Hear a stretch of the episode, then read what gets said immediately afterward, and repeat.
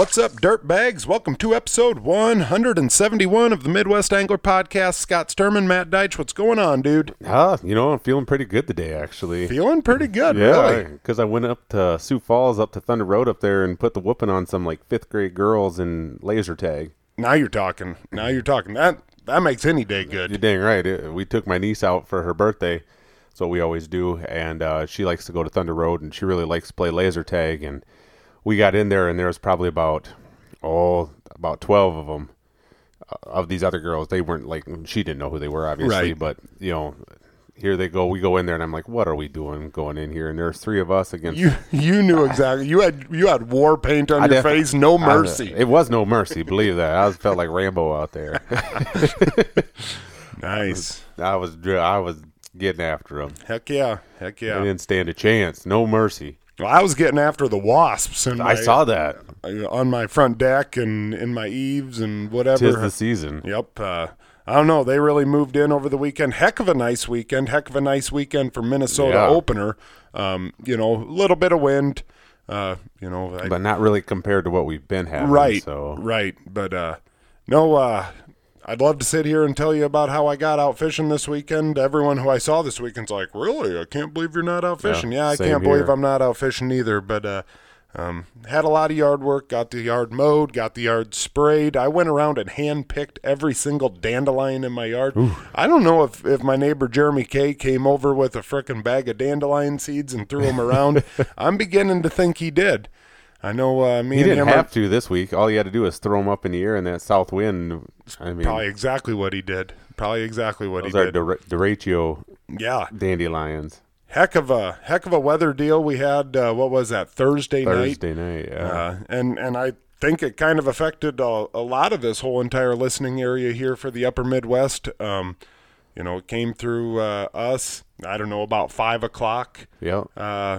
Thursday evening, and I think they got it worse, real bad up like Madison, South Dakota and whatnot, but straight north of us up in Minnesota, they got it bad too. A lot of campgrounds, a lot of damaged property. And, you know, you sit here and, you know, for us, you know, you lose some tree branches and you lose some different stuff, and then all of a sudden you see people who lost their school and lost their business, and it's like, son of crazy. You know, somebody loses their business. Guess what? The bank doesn't just like, oh yeah, you know what, your bills they're not due for a couple months. You know, just let us know when you get back on your feet. That's not how it works. No.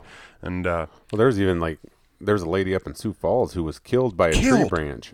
She pulled into her driveway. And, like, the storm was going, and she didn't want to get out of her vehicle in the storm, so she stayed in it, and a tree ended up falling on her. So unreal. Storm chaser up by Worthington, Minnesota. Yeah. Power line went down on the road, so she stopped, and a semi-truck coming behind her wasn't able to stop and killed her. Like, God dang it. Like, and that was the night before. That was Wednesday. Well, we got 2 doses. Right. I mean, we had a storm on Wednesday, storm on Thursday, 2 storms on Thursday, actually. But it just kind of is a reminder of if you're out fishing ever, to, you know, always pay attention to that weather, and don't think, oh, I'll be able to get in right the last second, because thing came in a hurry. It was like, oh, look at it out there. All of a sudden it's like, boom, right on us. Yeah, you better believe it, because I was outside taking pictures of it, and my wife screaming at me, you got to get inside. Okay, yeah, you're right. That thing looks like it's coming pretty fast.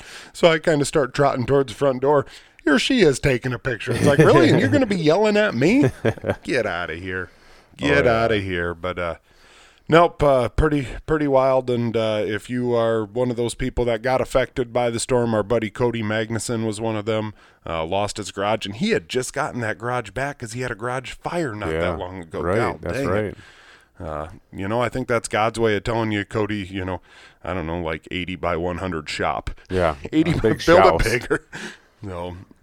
Nope, yeah, well, our hearts go out to you guys if you were affected, and yeah, hopefully you can get her back on your feet and keep her moving. But the shoreline cleanup, we've got a couple more submissions coming in, but we also got another $100 Dakota Angler gift card. We got some Ace Hardware bonus bucks from Tut Outdoors. I think that's Harrisburg, South Dakota. But Eric Tut sent us that over to kind of sweeten the pot. you know, I've been driving around here, Matt, and it's kind of crazy, but the grass and everything along a lot of the shorelines has come up fast enough that, you know, you'd have to look a little bit harder to find some of this trash now. And, you know, when the snow first melts, there's not a lot of green stuff, and it's easy to pick it out. Yep, yeah. But now you're going to have to work a little bit harder, try to kick some ticks off of you, whatever. That's for sure. You know, up north in Minnesota, North Dakota, I'm sure they're dealing with what we were dealing with 4 or 5 weeks ago when this thing started. So, you know, we'll probably keep it open for another week or, you know, maybe two, but it's probably coming to an end. Yeah, we'll be wrapping it up here pretty soon. So make sure you're picking it up, and even after it ends, don't stop. Just keep, you know, like Scott has said from the get-go, a grocery bag, if you have that along and you see a few things, just to throw it in there, because unfortunately a lot of ramps and places along the rivers don't have trash cans. Right. Just for the fact, like even in our park here, they don't put trash cans down in there. There's not like a permanent one because of all the flooding and everything like that. So they worried about having to replace it every time it floods. Yep. But there is usually like a big dumpster or something like that close by. There's a campground. I mean, you can find places to put the trash into. So. Yep. Exactly. No, I guess with that, we've got another cool episode today. We've got a guest. Nick Klatt will be our guest today. Matt, I know you know Klatt pretty good. You know, do some messaging, have talked to him and whatnot. I've met him once. Jumped in the boat with him before. So. Yep.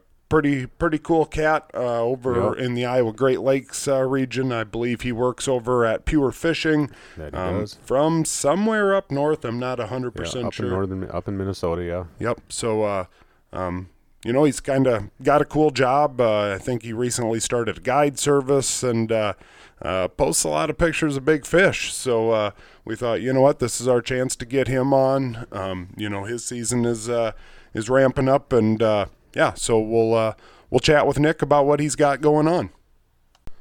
And we're here today with Nick Klatt. Nick, how are you? Good. How are you guys? Doing really good. Doing good. Nick, we always we like to get our episodes started off when we have guests throwing out a couple random questions. So first and foremost, I want to know what your death row meal would be. My death row meal. Yep. Oh man. I can't turn down sushi. I mean, that's kind of my, if I was going to have one more meal before the end of the day, that would be it for sure. Sushi, huh? Wow. That sounds like a terrible way to go out. Some people like it, but, yeah, I definitely love it. So, okay. Well, that's good. That's good. Now I know that you're kind of like a connoisseur on the smoker over there. Like what's your favorite thing to put on that smoker? You know, honestly, I like doing a pork butt. That's probably one of my favorite things. You can eat on it for about a good solid week, and then you get sick of it. But that would be, I like doing the pork butt. I also like doing the ribs if I have the patience for it. So, but as of late, I've been, which you guys might say it's a sin, but throw some walleye fillets on there, let them brine overnight. Slap them on the smoker for about 4 hours, super low heat. Yeah, and really? Then you can, we turn it into like a fish dip. So. Oh, all right, yeah. Huh. Turns out awesome. Yeah, but any dead walleye is a good walleye to us. Yeah, exactly. No. I didn't say anything. I can't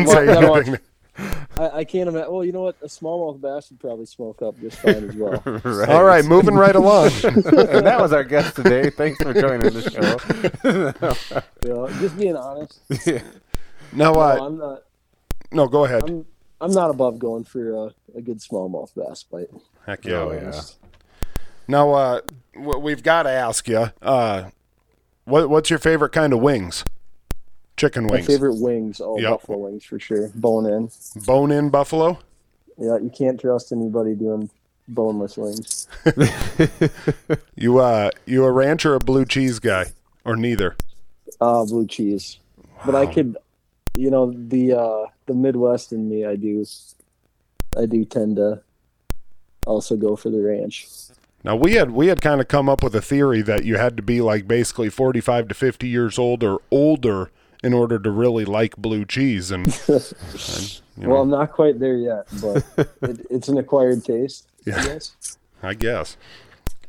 All right, Nick, you mentioned earlier that, well, not on the show when we were talking to you, that you were on your way back from being up north. Where were you?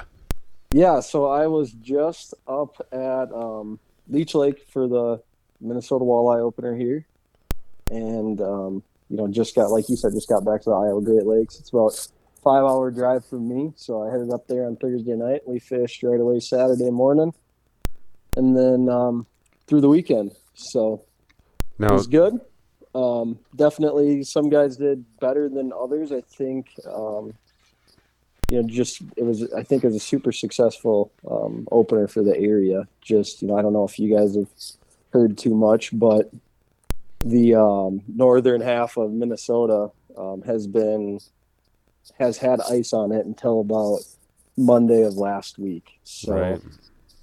It's been a long awaited weekend for a lot of those folks up north, and regardless of the fishing, it was good to see everybody out and on the lakes and whatnot. So now, is the Minnesota opener a tradition for you, having grown up in Minnesota and stuff like that? Is it marked on your calendar every year, like you're going up there and you got a bunch of people that are coming along, or you guys are all meeting up? Yep, exactly. My every year that's definitely going to be on my calendar, and it has been, like you said, since I was a kid. Just my family's had some history up on Leech Lake and in the Walker area, so we've always kind of that was always our weekend getaway as kids. My folks had seasonal up there, and then they were lucky enough to, build something a little bit more permanent, and now they have a cabin up there. So, every year I've got a couple buddies from college that come, and then a couple buddies from back home, and we all kind of meet up and do the annual Minnesota walleye, traditional opener. So... and it's, like I said, it'll be something that I'll do, and no matter what the weather and what the fishing situation is for the rest of my life. Nice. Now, did you grow up right there in that Leech Lake area? I didn't. I grew up in central Minnesota, so right in between St. Cloud and the cities on I-94, Monticello, Minnesota, specifically. Oh, okay. So... and did you do a whole lot of fishing around there growing up, or what? You mentioned that your parents had a cabin up there on Leech. Was that where you spent a lot of weekends, or how? Yeah. How did you really get into fishing? We spent a lot of weekends up there, and then in high school, middle school, I guess, when we could get our driver's license, early on in high school, I had a duck boat, so a little John boat. We would just go out to the central Minnesota lakes and do some bass fishing around there. Knowing what I know now, it probably would have been a little bit more, targeting walleyes and panfish, but the bass fishing was just super good around that area. And, it was something that we kind of just grew up doing. Everybody bass fished. So, from that immediate area, and we kind of did that throughout high school. And then, some of my buddies still live there, and they really do well around that area. So, and I think it's just, the amount of lakes, you don't even have to go down to Minnetonka. There's, so many lakes up there in the cities that are, smaller bodies of water that have a lot of opportunity for a bunch of those people. Yeah. Yeah. The things like the Crappie Chronicles and everything like that is really showcased what kind of lakes are right in that metro area, and they got to be just as good once you get out of that metro area. Exactly, and those guys did a super good job of kind of showcasing that. And there's even like you said, outside of that metro area, it's pretty cool how many different bodies of water are up there. And the town that I lived in or grew up in, Monticello, was the Mississippi went right through it. So okay. There's a nuclear power plant right there, and it stayed open all winter long. So your traditional walleye bass season closes sometime in February. So we would you know, have the opportunity to go out and you could catch smallmouth bass on a, you know, nice warm January day if the winter was lucky enough to grace you with one of those. Yeah. Nice. Now, you talked about Leech Lake, having been up at Leech Lake this past weekend, and the ice was still on the lakes a couple weeks ago. What kind of water temps were you guys running into up there? We're looking at 48, you know, even up into the mid-50s today. Oh, so it did warm up quite fast then. It did, and I was quite surprised by that. Just, you know, talking to some people earlier this week, it's...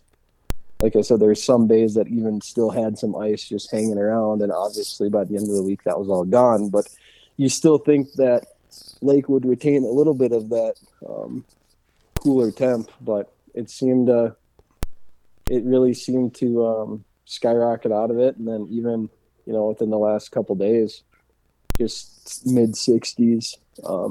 Really brought that water temp up. Yeah, it does. I mean, it does warm up in a hurry. It's always kind of a surprise how fast the water will do that. Oh, it's crazy. Yeah. And just looking at the weather that we've had around Iowa, I told, you know, the guys up north this weekend, I was like, these are water temps that I've been fishing in back home. You know, so you're 5 hours away. You guys just had ice off. And, you know, down here in the Iowa Great Lakes, we were looking at, you know, mid to low 50s all the way up until, you know, late last week, maybe Friday, even Saturday, you know, yesterday. So it's crazy how, you know, the spring has been, but as soon as you get just a little bit of warm temps, how that just skyrockets. Yep. I think that says something about like the lakes too, just being, you know, you've got them to a certain temperature to where they're just ready to, you know, warm up. Yeah. Oh yeah. Any certain techniques that you guys? It's a jig and a minnow up there, man. Is it? It's kind of the Minnesota staple, right? Jig and a shiner. I was going to say spot tail, or I saw that there was lines up at bait shop doors, like out the door, because I don't know, were they hard to find up there or? Yeah. So the guys were having, you know, a difficult time trapping just with some of the later ice outs, and, you know, the shiners were deep or they weren't running yet.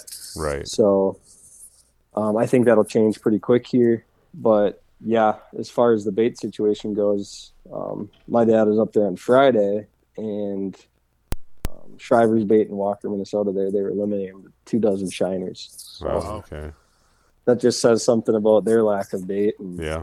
You know, I think that was even around here this year. You know, some of the bait shops in town were saying that they were really struggling to get bait for our opener last weekend. Yeah.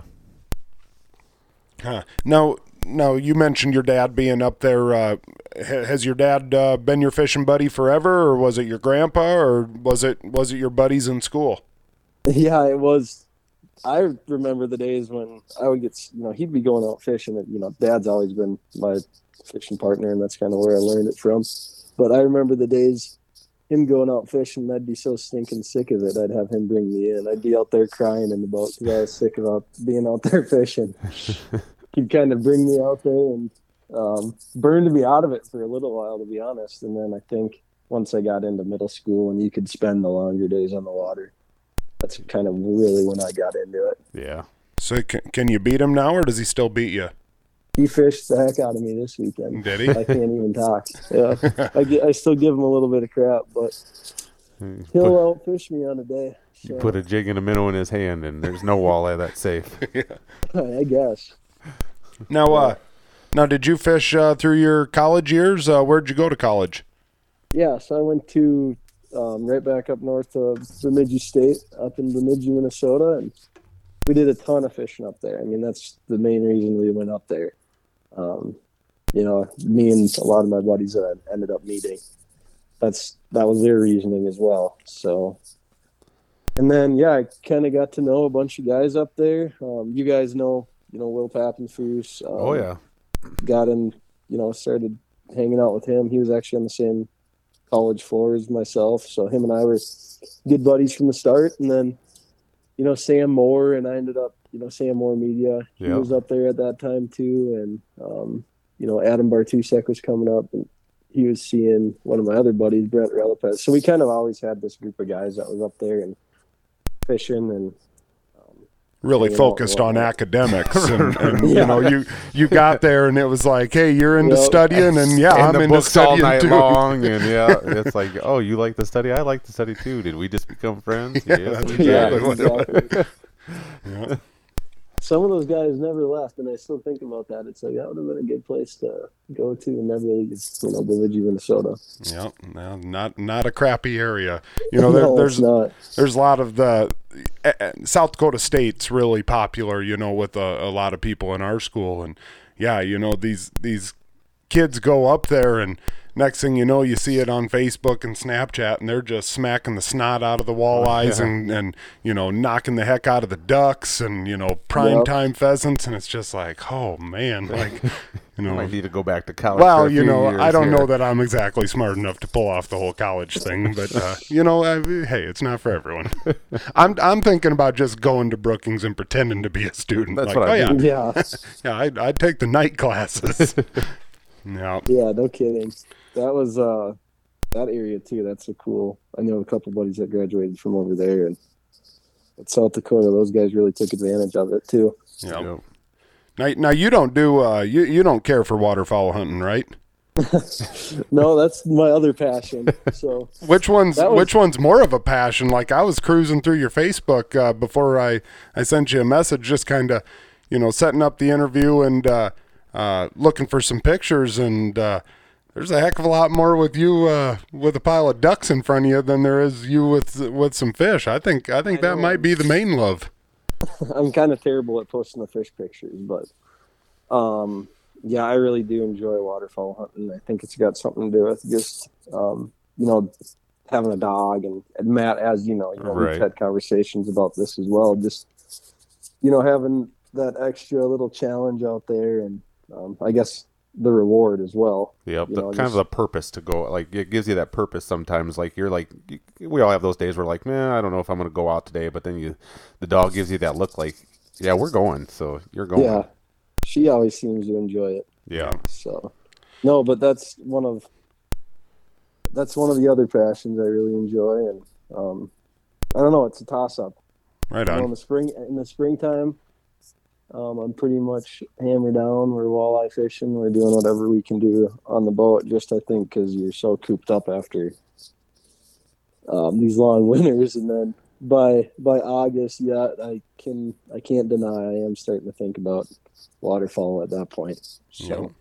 Now, how tough, Scott and I have had this talk on here before, like, how tough is it, like, in the spring you're out there fishing and stuff, and you're seeing like these green heads just full plumage, you know, all these other ducks that normally when we get them here, they're not, you know, fully plumed out. It's just like, yeah, if we could just have like one tag, a mounter season where you could shoot just like one duck in the spring. Just, that would be great. Right? I think they should come out with that. Yeah. I mean, they could make a ton of money. Just, you know, everyone's got to pay $50 for that one nice full plume mountain. Yep, exactly. Right. I mean, heck, I'd hate to see what some people would spend, you know, get a really nice green head or you know, yeah, whatever. You just see them and it's just like, ah. Yep. Now your college days, we kind of got off course there, but your college days, what did you go to college for? I went for engineering technology and then manufacturing management emphasis. So. Okay. And that eventually landed you a job down here in Spirit Lake, Iowa at Pure Fishing, correct? Correct. Yep. Now I'm working as a product engineer for Berkeley Pure Fishing. So I came down here in 2018. Had a buddy, Logan Lyon, kind of tapped me on the shoulder, and because he was a colleague of mine up at college, and he said, you know, he was working down here at the time. He said, hey, we got an opening.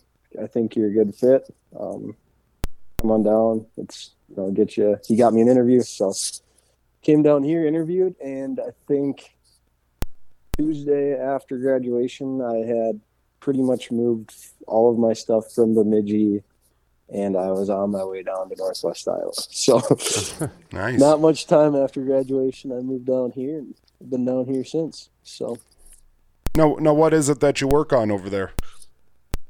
So for my specific job title, I'm working on bait packaging and specifically molded baits. So we do our Berkeley Power Bait Max Scent, and Gulp over at the Spirit Lake plant. Some of that product is now being sourced. You'll see a little bit of a different packaging coming out of overseas and whatnot. That'll be that clear clam packaging. Yep. But we do all the classic yellow bag power bait still right here in Spirit Lake, and then like I said, all of our Max Scent and Gulp as well. Right on. So, and then for my specific job title, as you know, kind of transitioning from a manufacturing engineer into a product engineer, I'm working a lot more with the finished goods side of things and the product, new product development timeline from the manufacturing standpoint. So working with bait designers on the front end, coming up with a concept for the packaging that they feel fits the need for that specific bait, whether you're trying to conceal a certain action or whatnot. I'm making sure that the product goes into the correct tray, and then from there into the correct package. And then, kind of once we work that front end of the project, and this is specifically for new projects and new products, I work with a molding engineer, and we do all of the manufacturing trials to make sure it's manufacturable at our plant, and then it goes into kind of the last final piece, and that's the packaging side of things. So making sure the product's aesthetically pleasing for the brand managers and the customers and whatnot. So I think the last 4 years I've been down here, as far as just to kind of throw a number out there, as far as new products that I've worked with, it's somewhere around 500 SKUs a year. So, whoa. And that's 500 SKUs, and you could look at, 10, 20, 30 shapes. So, say they come out with a new shape, say Max Scent General, for example, they could come out with a 4-inch General and then 10 new shapes. So, you can add up SKUs pretty quick when you're, you have a bunch of these new shapes that we come out with every year and a bunch of colors as well. So we end up touching a ton of products, first year stuff coming through our plant. Now, do you you get to go out and test some of them baits or not? No, really? No. I just get to watch Spangler and Kyle Peterson go out on the lake and drive by the office windows with their rigs. Yeah. Well, I get to sit in the office. You ever think about maybe setting them up and sabotaging them, so that maybe they get fired and you could possibly move into that position? I mean, I can edit this part of the show out if we could come up. We'll have to talk about that after. Yeah, exactly. Off-air conversation. No, those guys are good at what they do. Absolutely, they are. Noah, have you ever gotten to meet any killer cool guys, that come walking through the shop, and all of a sudden you turn around and it's like, holy smokes, that was Gary Parsons right there, or anything like that? I think it was last summer. They were giving Mike Iaconelli a tour, and I literally turned, like you said, a situation like that, I turned around, and my boss is standing there with Mike Iaconelli, and he goes, Mike, this is Nick. He's our product engineer for, X, Y, and Z, and shook his hand and kind of showed him some of the products that we were building that day. I think that was probably the coolest one. It's like, holy buckets. Yeah, that's pretty surreal. So, well, and you never know when Mike's going to go flying off the handle and break a rod, or just don't know what's going to set him off. Right. But no, those walleye guys, they're in town quite a bit. You see Sprangle. I think I don't know how many times he's been up here this year, so I'm sure Dan's got him working on something cool. But, yeah, those guys are up here all the time, so it's kind of cool to see them roaming around, and every once in a while I get to shake their hand and introduce myself and whatnot. Well, I mean, when you look across the bass fishing circuits, and when you look across the walleye fishing circuits, the dudes that got Berkeley on their jersey, they're doing pretty darn well. Well, and so. It's all the big ones, right? It's like, oh yeah, yep. So yeah, They do. They've gotten some really, even within the last few years, I think our brand management and whatnot, the powers that be have done a really good job getting some of these higher end pros to, use our product and then even, help develop it as well. So that's cool to see. Well, I don't know if there's been a hotter bait in bass fishing the last few years, more than the Berkeley Maxent flatworm. Yeah, I mean, it's crazy. I mean, that's one product that we cannot build enough of. That's just one of those that, and I think it's going to come around again. You guys follow it probably a lot closer than I do. It seems like you'll get an MLF tour that'll go to, I don't know if it's the St. Lawrence River or where it was last year, but you'll see a win, and then you'll see a buildup off of that in production, within weeks sometimes. So I believe it. People go crazy about it. Yeah. Well, even some of the top pros, I mean, they'll talk about like that's the only thing that they could catch them on, and they're not even sponsored by them. So they're out there buying them up. Yeah, it's pretty wild. It's one of those things that even the guys that I know, they're begging for it. Just my buddies and whatnot. Yeah. They're like, we can't find it anywhere. I was over at the Berkeley Outlet store here a couple weeks ago, and they actually had a pretty solid selection of it. And I think this year everything's pretty good, but last year it was about impossible to get it.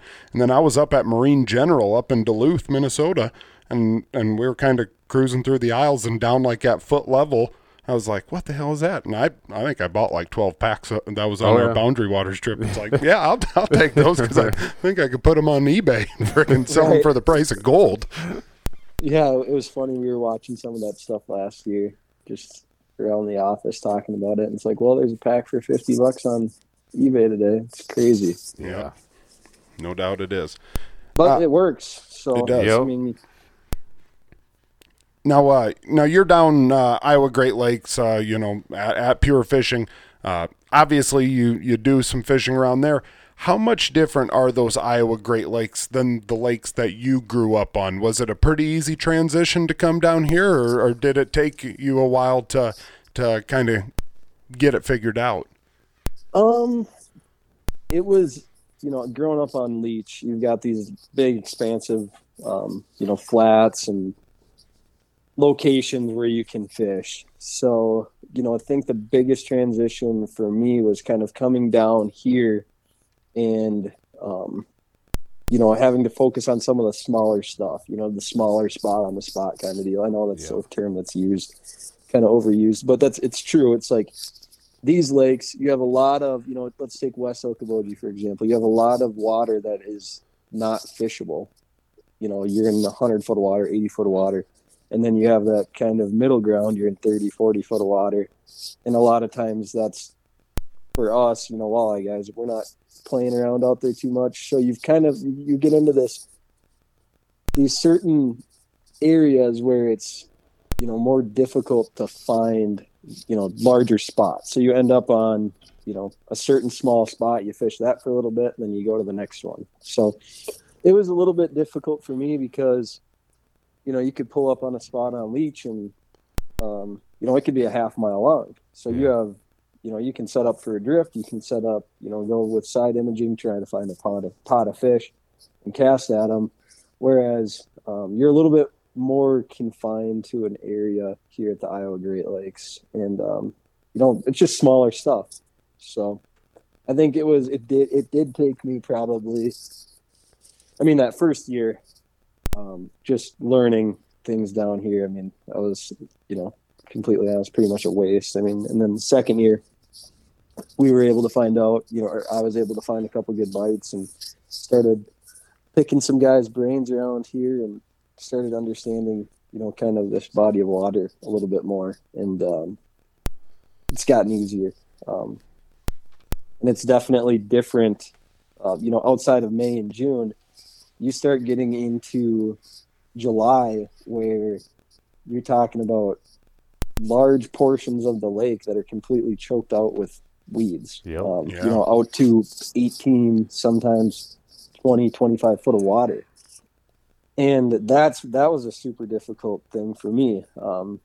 you know, because you have a, unless you're up in there playing around and looking for pockets where there aren't weeds, you have kind of a hard stop for the fishing that I do, you know, walleye fishing, where it's like you're not really crashing and banging around, you know, a Texas rig and, you know, when you're walleye fishing. So you've got to find these clean areas where it really pushes you out to, you know, some deeper water in some cases. Now, do you see a lot of guys, like, you know, on the flip side of that, did you take some techniques that you use up at like Leech Lake a lot and see guys down here really not utilizing those techniques, and you found success using it because it was something like these fish might not see very often? For sure. And yeah, I still think we're, you know, there's a few techniques out here that some guys haven't really picked up on. Right. Just because I don't know if it's a confidence level thing for them, if they just haven't used it a bunch. And then, you know, you go up north and you see, you know, guys utilizing it a lot more. And even, you know, it's your Rapala jig and wraps, your, you know, Acme, Hyperglide, stuff like that. You see Tom Boley, like that's, you know, on YouTube, all these guys are utilizing it in all of these different areas. And that's something that we kind of started to utilize a little bit more. And then even upsizing presentations, going with larger swim baits, that kind of stuff. And like I said, I just don't think it's a confidence level for a lot of guys down here. And I don't know that they, you know, if they don't have the patience to go out there and use it, or I don't know. It's just not something that a lot of guys aren't doing. So, yep. Now, what, you got a favorite lake over there that you like to fish over the others, or? Right now it's Big Spirit. Big Spirit's been super good to us this spring. But within the next couple weeks here, we'll start switching over to West Lake, and that's probably my favorite. That's just, you know, it's one of the only lakes in the area that fishes differently than the others. You know, it's like you can get out there, you can fish your rock humps, you can find your rock bars that are out deep. And it kind of reminds me of back home a little bit, where, you know, Spirit, it's got that kind of stuff, but, you know, year by year it changes. You know, who knows what's going to happen this year. Last year there was weeds all the way out into the basin of Spirit. So has Spirit come up at all? Like, did you guys, through these last couple storms, have you guys gotten any rain over there, or is it still pretty stinking low? It's, so from what I've heard, we're near, and you know, don't take my word for this, but I've heard we're near or at crest for East and West Okoboji, and then Spirit is still low. Okay. I mean, visually, I still think the lakes are low. I mean, you look at them and you can see, you know, your rock lines and stuff on the shoreline. It's just, it seems low. But then again, I moved down here in 2018, 2019, when it was super wet. So I started, you know, my first 2 years on this system were floodwater type conditions. Yep. And we had bites that occurred. Matt, and I think you and I fished on one of them where it was super good for us for, you know, the month of May and all the way almost into June, halfway through the summer, that I haven't seen happen again, like on those same spots, in like 2 years. So, you know, just that high water and low water situations, it definitely changes things up a little bit. Well, for sure. And that could be, like I said, that could be my lack of knowledge for the system, you know, coming into it. You know, guys that are around here for 10 years might say it didn't make that big of a difference, but yeah, well, you're not fishing memories neither when, you know, you and your Uncle Vinny frickin' caught them really good back in 1992. You know, I mean, you've got, you know, four years of knowledge, and it is what it is. And you know, but obviously it's working for you. Yeah, it's been, it's refreshing to finally, you know, start to figure things out around here. And lately we've been successful, especially the last couple of years. Just with, you know, even larger fish. I think a couple buddies around here and myself were, you know, some of the fish that we're seeing are just, you know, good quantity, good size. So, do you think that the new slot limit is going to help out a lot? I don't know. The slot limit war thing is something that I try to stay out of. It's kind of crazy. I don't know that it's going to affect the water too, you know, the lakes too much. I will say that this year there has been, you know, in my boat especially, there's been a couple times up on Spirit where those 18 and a half inches are almost all that we have in the box when we go to clean fish at the end of the night. So right. There's definitely a lot of fish in that system. Is it going to affect it? I can't say for sure. Yep. Yeah. Oh, yeah. Leave that for the biologists. That's right. Yeah, I was going to say that's such a and you see guys kind of go crazy about that topic. It's like, I don't know. I can't say for sure. Trust the process. Yep. Yeah. I don't know what their management plan is around here, but I'd sure like to see. I know they stock a crap ton of walleyes in these lakes. They do. Yeah. No doubt about it. We just had Mike Hawkins, the fisheries biologist over there on three weeks ago, right when they were doing all that walleye stocking. I should listen to that episode. I haven't got to that one. That's a good one. Yep. Do any ice fishing over there or any ice fishing up north? Yeah, we did some. We were able to get into, the yellow bass this year. Okay. Pretty good out on East Okoboji, and we do quite a bit of it. I mean, it's just after work stuff, and then a little bit on the weekends. Now you had a sketchy situation this ice season out on Spirit, didn't you? I did. Yep. Is there a story that goes along with that one? Yeah, I put it on my Snapchat, so most people already knew about it around here anyways. But we dang near put my pickup through on the north end of Spirit. Ran into a spring, and I sent you guys over those pictures. But the truck, I was riding along with one of my buddies, and my buddy Logan Lyon was following me, and he was in the UTV, and we were consistently on 14, 16, 18 inches of ice all day.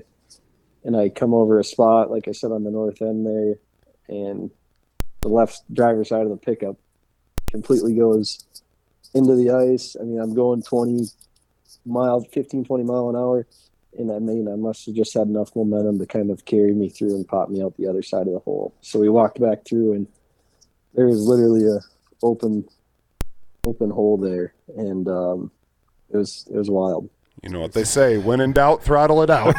Yeah, I mean, it was one of those, had to look like some Dukes of Hazzard stunts out there. One of those where you're like, nobody says anything for a little bit, and then after you've processed it and realize like everything is safe and everything is good, then it's just like, yeah, holy shit. Yeah, it's like, whoa. Yeah, and it was my buddy Tanner Bouchard, who was, he's on these waters quite a bit up here too, and he was the one sitting next to me, and he's like, I've never experienced anything like that. And I said the same thing. Wow. I mean, I've driven on, and it goes back to no ice is safe ice, right? I mean, right, real. Yeah, it's kind of one of those things that we've been beaten into our head as ice fishermen, but it's true. You kind of get to this certain confidence level, and next thing you know, it slaps you back in the face. Well, that's no doubt. Now, I got to ask, did you fish the hole? No, we should have. Yeah. You should have. I think they were trying to say something. Yeah, that would have been something. I'm actually bummed that I didn't. Now that you say that, that wasn't even a thought. But like you said, adrenaline's pumping at that point. Yeah. I'm sorry I brought it up. Yeah. Next time. I guess I'll have to go do it again next year. Yep. Now, Nick, you recently started a guide service, right? Yep. Blue Water Guide Service up here. I guess this is my shameless plug. Look us up on Facebook and Instagram. So, now what got you started in that? Just saw the need and decided to go for it, or just kind of always in the back of your mind that was one of those deals you wanted to do, or? Yeah, it's something that I've done for a long time. Waterfowl hunting. A good buddy of mine, Graham Gresseth, runs a outfit Maxed Out Guides up in Lac Parle area. Western Minnesota. Yep. And I've been, guiding waterfowl up there for, since college, and I still do quite a bit in the fall, and that carries me over to, like I said, Western Minnesota, then down to Kansas. And I've really enjoyed that, the client interaction and meeting new people. And it's always something that I wanted to do, for fishing. And as, I progressed, in this area the last couple of years, I just felt like I was at the confidence level where it was something that I could do and, bring people out, show them a good time, and also have a, good success rate, a good chance at catching a bunch of fish. So, absolutely. Yeah, we started doing that. I've had a couple coffee trips so far, and with walleye weekend last weekend, had to cancel a couple trips due to that crazy thunderstorm garbage weather that we had all of last week. Yeah. So I've got a couple guys coming up this week, and we'll do some trolling, evening trolling trips. That's been super productive around here within the last couple of weeks. So, and then we'll carry on into the summer. So yeah, if anybody wants to get out, look me up and we can chat. Now you said you got a Facebook page, and what was the number for that? So it's Blue Water Guide Service on Facebook. And, okay. Yeah, I have my cell number and email on that too. So. All right. Okay. Before we let you go, I gotta ask, so you and Logan go out 1v1, who's going to be winning that? Oh man, that might actually have to be a little bit of a, would Midwest Anglers Podcast sponsor that? We will sponsor that, but the fact of the matter is you guys are both going to need marshals, because I know how high stakes this could potentially be. So Matt's going to have to hop in the boat with one of you, and I'm going to have to hop in the boat with the other. You guys provide the snacks, and we'll provide the commentary.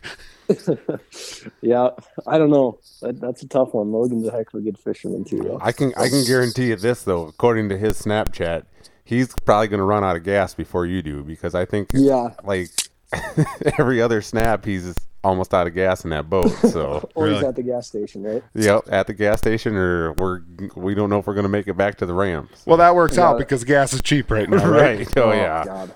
I feel bad for the guys running 350 horse motors. Hoofda, hoofda. I don't feel bad for those guys. They can afford it. They can afford the gas. I guess. Right. That's always the argument. If you have a big boat like that, you should be able to fill it with gas, right? Yeah. No doubt about it. No, we were out in Pierce, South Dakota on the Missouri River, and we were Chamberlain, South Dakota. We were all the way to the north end up by the dam, and he goes, well, my needle's not moving. And we're 19 miles from home, and that's when we sent out that Snapchat. Yeah. And we made it to by the grace of God, we made it home, but I didn't think we were going to do it. I mean, 20 miles on empty. And those motors are only getting, it's a couple miles per gallon, Yep, that's crazy. So, yeah, if you come out with us, I guess Logan as well. Hopefully, he won't run out of gas on his guide trip. But I can almost guarantee my 90 Yamaha does not sip gas like that. Nope. Now, right now, if somebody listening to this, the evening trolling bite is the thing that you'd probably recommend right now. Yeah, I mean, we can go out and definitely give it a shot. But I mean, your evening trolling bite's going to be your high success rate. Well, for those of you guys listening, Nick, he's calling his shot right now. You get out there and you can fill the limit evening trolling, and I mean, evening like right now or an evening like last night would have been perfect to be out there. Yeah, no doubt. It would have been. So, all right, Nick. Well, we appreciate you joining the show, and I hopefully. This first year of your guide service is a successful one, and hopefully it only snowballs from here. Yeah, I appreciate that. You guys get over here and we'll jump in the boat one of these days. Definitely. Don't twist my arm. All right. Thanks, man. Guys. See ya. Have a good night. And that was Nick Klatt of the Blue Water Guide Service over on the Iowa Great Lakes. Like you said, that evening trolling bite. I think if you want to get on some fish, I would highly encourage you getting a hold of Nick, and if Nick is busy, I know he's got a couple other guys, buddies that do the same thing or on the same program, and they're on them. Yeah, they're on them. And if anything, you're going to have a good time. You're going to learn too out there on the water, and you never know. Like he was talking, you might see some cool baits that nobody else has got to see. That's true. You never know. So you probably won't even know that it's a bait that's not released. Like, throw this on. Let me know what you think about it. No, but I know Nick is using some the live scope and a lot of the state of the art electronics and whatnot. So if it's one of those deals where you want to just go out and kind of get dialed in with that type of stuff, I'm sure that he'd be happy to take you out and show you how that works. No, I highly encourage you, if you got a spare evening and you want to get out, that's what I'd be doing. What would you do if you were working and, you know, they come up behind you and be like, oh, hey, we want to introduce you to somebody, Scott. This is Mike Iaconelli. What? Mark Iaconelli. Yeah. Oh yeah, I think I heard. Yeah. Yeah. You're that dude. Yeah, you're that dude that worked at Subway, right? That's right. No, you're not him. Okay. Well, talk to you later. I think that's the biggest play on guys like guys that know that they're a big deal. Right. Get their name wrong. Yep. Get their name wrong. Like, what did you say, Mark? Oh. No, Mike. Yeah, that's what I said, Mark. Okay. That's what you got to do. Like, oh, no, and I love Iaconelli. Yeah, right. Do you fish? Okay. All right. Yeah, you do. Oh, cool. Like, are you one of the investors, or who are you? Oh. You're that bluegill guy. That bluegill guy. I've seen you. Yeah. Oh, he could have been really... threw some shade at him and been like, oh, you're the guy that's trying to qualify for the Bassmaster Elite Series, aren't you? Not anymore, but at the time. Yep, at the time, I suppose. Nope. That's really, you could probably argue with what Ike's got going on off the water, you know, with Ike Live. He's a busy dude. I mean, sure. He's got lines of fishing rods and, you know, everything else. Like, that dude might actually be the biggest name in all of fishing, really. Right. He seems to have his hand in everything, and he really is a nice guy. We got to meet him out there at La Crosse that one time when we went out and watched the Elite Series, and he was, you know, at his boat after the day and signing autographs and talking to people, and people jump up there and sit in the boat and get pictures with him. So yep. I mean, yeah, to me that's, I mean, I get it, those guys after a long day. Oh, for sure. Last thing you want to do is sit there and do some of that stuff. But you know, anybody that does it, I've always got a lot of respect for. Nope. Ike's a spectacular fisherman, but he's also a really good businessman. So. Definitely a good businessman. Yep. But moving right along. I don't know if I've really got anything else. You know, me and Matt were kind of talking leading up to this. You know, Iowa Great Lakes has their opener. Minnesota has their opener. You know, I mean, this is really a hot time in fishing, and it just doesn't really seem like there's a ton of news going on. You know, I mean, right. There hasn't been a tournament now for a couple weeks on the NWT side. Bassmaster hasn't had a tournament for like 4 weeks, but they've got one this coming week down at Lake Forks. So if you're listening to this, get the lineup set. Yeah. Matt, and we're not 100% sure how this next episode after this one, episode 172 next week, is going to shape up. Matt's going to be gone this coming weekend. I'm going to be gone this coming weekend. So we might try to get something recorded a couple days early and release it on Monday like regularly. If there isn't an episode out on Monday morning, just assume... it'll be a Tuesday or Wednesday deal. Matt, what do you got going on this weekend? Emily's running marathon up in on Madeline Island this coming weekend up there by Bayfield, Wisconsin. So Bayfield, Wisconsin. Yep, gonna make the long drive up there and watch that. Okay, how far of a drive is that? I think it's like eight or 9 hours or something like that. I think. Are you bringing a fishing pole? I probably won't bring a fishing pole, because by the time you get up there and get settled down, you know, on Friday night, it's you know, lights out pretty early because the marathon's pretty early in the morning, and you're watching the marathon the next morning, and after that, you know, you kind of she's recovering, and you're just kind of doing that, and you want to kind of see the island. It's my first time up there. She's been up there quite a few times, but it'll be my first time up there. So kind of a touristy area, or I've never heard of Madeline Island, but. I went to Mackinac Island one time in Michigan. Did you? Yeah. Yep. But no, I'm sure anytime you go up north, it's pretty freaking awesome. Yeah, it'll be the furthest up into Wisconsin I've ever been, so looking forward to seeing the area up there. You going to go to the Lion and Kugel's Brewery? I don't know if we will or not. I don't think you can go. You're going to buy a spotted cow, though, aren't you? I'm sure we'll buy some before we come back. She always seems to do that. So I think that's New Glarus Brewing. New Glarus.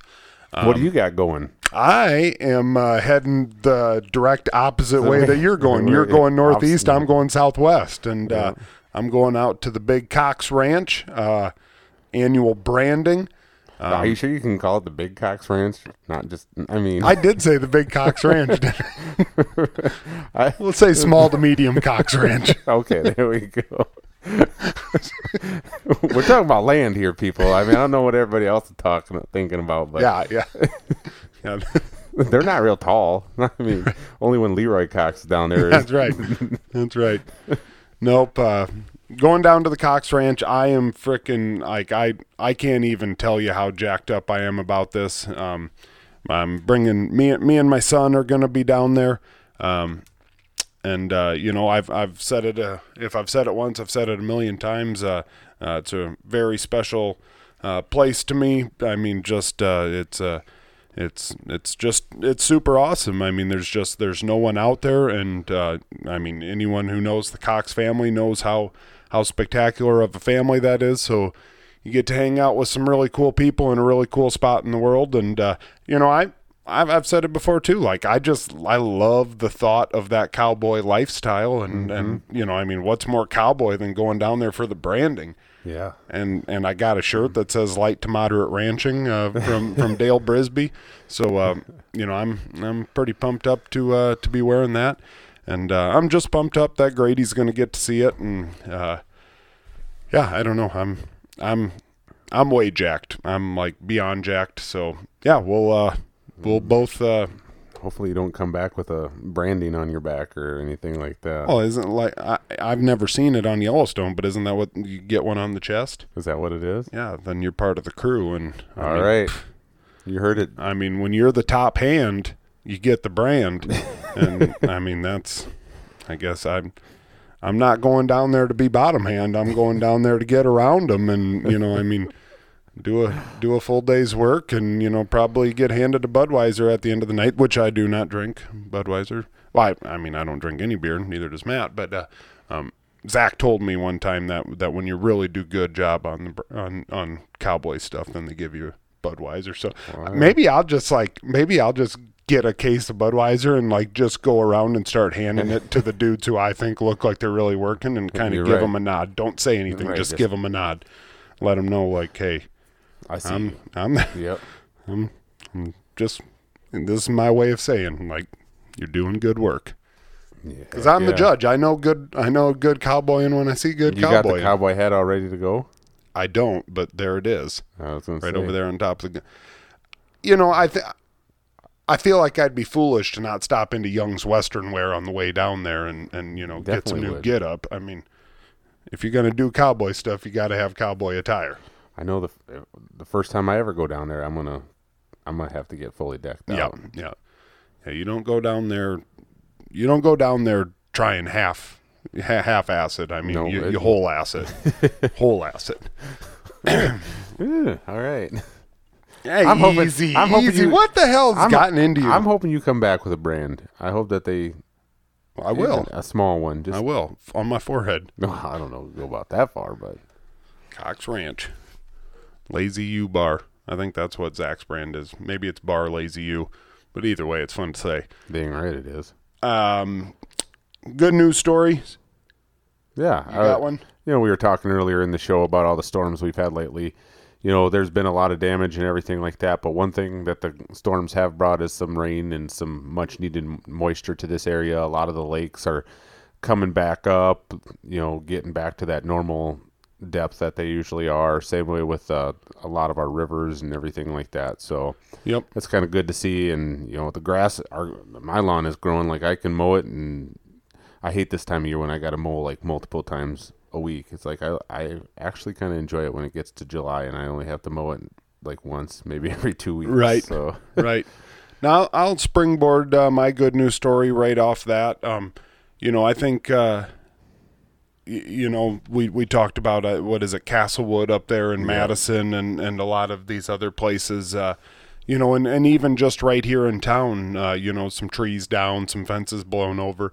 And that evening after the storm rolled through and the days following, you know, you drive through town and you see neighbors, you know, over at the neighbor's yard, and, you know, they're helping each other out. And you know, I mean, they're not doing it for $20. They're not doing it for $100. They're doing it because it's the right thing to do. And you know, I mean, it's just one of those Midwest deals. Anyone that's probably listening to this knows exactly what that means. But, you know, just the way that towns and communities and neighbors rally around each other when, you know, I know when my house got flooded out back in 2014, you know, there's people showing up with bars and buckets of scrubbing materials and, you know, stopping by and, you know, hey, if there's anything you can do to help. And it's not one of those deals, you know, hey, if there's anything I can do to help, you know, let me know, but God, don't ever let me know, because I ain't coming. Like, I mean, you know, that's I mean, they're showing up with the boots on and the gloves on and, you know, hey, let's get to work. Let's do this. You know, we're going to have it cleaned up by this afternoon. And I don't know. I just, I love that. I love living where we live. You know, and that's, you know, Nebraska, South Dakota, North Dakota, Iowa, Minnesota, Wisconsin, you know, Illinois besides Chicago, probably, you know, just all those areas, you know, I mean, everyone's ready to throw the boots on, get to work and get things cleaned up and get things back to normal. You know, I don't know. It seems like other parts of the United States, something bad happens and they sit and they whine and they whine and they whine and they whine and they wait for somebody else, you know, to send in the National Guard or something. And, you know, by the time they'd send in the National Guard, you know, for these Midwestern states, we'd have the sucker cleaned up. Like, why are we? Like, did something really happen here? But like, the Midwestern states would be like, hey, well, you're here. You guys need a place to stay. What do you guys, you hungry? I mean, my wife's got a real good hot dish. There's a lot of like stories I saw about that. Like, there were some Amazon drivers in town that night, and the lady was like really scared, and you know, and like people brought her into their house, like get into our house now, come down in the basement with us, and everything like that. I mean, you think about all the people that were, you know, out on the road and stuff, and you know, to jump off yours there too. I was sitting there after the storm, and I live up. There's a lot of those like condos up by my place with a lot of elderly people that live up in that area. And a lot of vehicles going by, you know, driving by. And I think a lot of people sometimes think, oh, a bunch of looky-loos are out looking at the damage. Well, these are a lot of people going out there to check on, like, relatives, or friends, like elderly friends, to make sure they're all right. And I got that same feeling you did. I was just like, it's really neat, you know, that there's people out there that, you know, are going out there and checking up and making sure everybody's all right. Yep. Just, you know, Probably some dude just rolling around with a chainsaw, ready to start, you know, taking away branches. And there's some guys that live for that. Like, they're just like, they see the storm coming, they're out there getting the old chainsaw tuned up, and they're in the garage getting her primed. They don't give a shit about the storm. No. It's what's like, about to go down afterwards. If there's damage, I'm getting this chainsaw, getting some work. Nope. I think that will be it for 171 or 171. We appreciate you guys tuning in. I know I say it probably too often. You guys are like, well, Scott, you're a broken record. But, I mean, seriously, like, we truly appreciate it. You know, we're just two frickin' morons, you know, just blabbing into a microphone for an hour once a week. And, you know, these last couple weeks have just been phenomenal. I mean, we're seeing numbers, you know, incredibly high, higher than what we've ever, you know, thought was even possible. And I don't know. We appreciate it. Like I've said before, leave a review, leave a comment, you know, hit the subscribe button. I don't know if that's what's working, whatever, but, I don't know. The numbers just keep going up, and the higher the numbers, the cooler dudes, you know, we can reach out to. You know, it gives us validity when we talk to these dudes. We can snooker them a little bit, but we appreciate it, guys, and hopefully we see you next week on 172. Later.